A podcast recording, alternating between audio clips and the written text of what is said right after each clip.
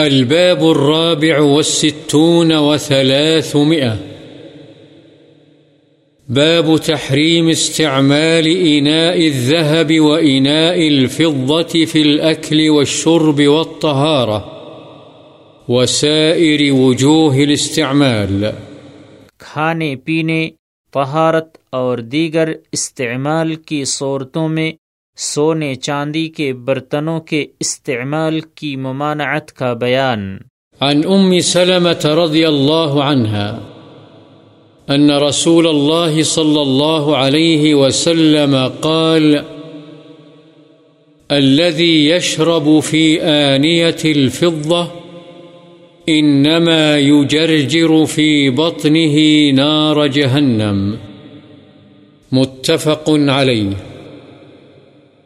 وفي رواية لمسلم إن الذي يأكل أو يشرب في آنية الفضة والذهب۔ حضرت ام سلمہ رضی اللہ عنہا سے روایت ہے، رسول اللہ صلی اللہ علیہ وسلم نے فرمایا، جو شخص چاندی کے برتن میں پیتا ہے وہ اپنے پیٹ میں جہنم کی آگ بھرتا ہے۔ بخاری و مسلم۔ اور مسلم کی ایک روایت میں ہے، بے شک وہ شخص جو سونے اور چاندی کے برتن میں کھاتا پیتا ہے وہ جہنم کی آگ پیٹ میں بھرتا ہے۔ وعن حذیفۃ رضی اللہ عنہ قال ان النبی صلی اللہ علیہ وسلم نہانا عن الحریر والدیباج والشرب في آنية الذهب والفضة وقال هن لهم في الدنيا وهي لكم في الآخرة متفق عليه۔ وفي رواية في الصحيحين عن حذيفة رضي الله عنه سمعت رسول الله صلى الله عليه وسلم يقول لا تلبسوا الحرير ولا الديباج ولا تشربوا في آنية الذهب والفضة ولا تأكلوا في صحافها۔ حضرت حذیفہ رضی اللہ عنہ سے روایت ہے کہ رسول اللہ صلی اللہ علیہ وسلم نے ہمیں منع فرمایا ہے ریشم اور دیباج کے استعمال سے اور سونے چاندی کے برتن میں پینے سے، اور آپ صلی اللہ علیہ وسلم نے فرمایا یہ دنیا میں ان کے یعنی کافروں کے لیے ہیں اور آخرت میں تمہارے لیے ہوں گے۔ بخاری و مسلم۔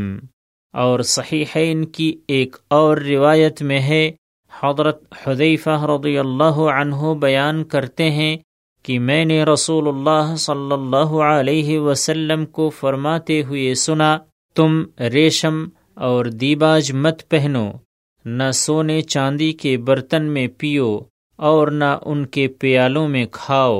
وعن انس بن سیرین قال كنت مع انس بن مالک رضی اللہ عنہ عند نفر من المجوس فجيء بفالوذج على إناء من فضة فلم يأكله فقيل له حوله فحوله على إناء من خلنج وجيء به فأكله رواه البيهقي بإسناد حسن۔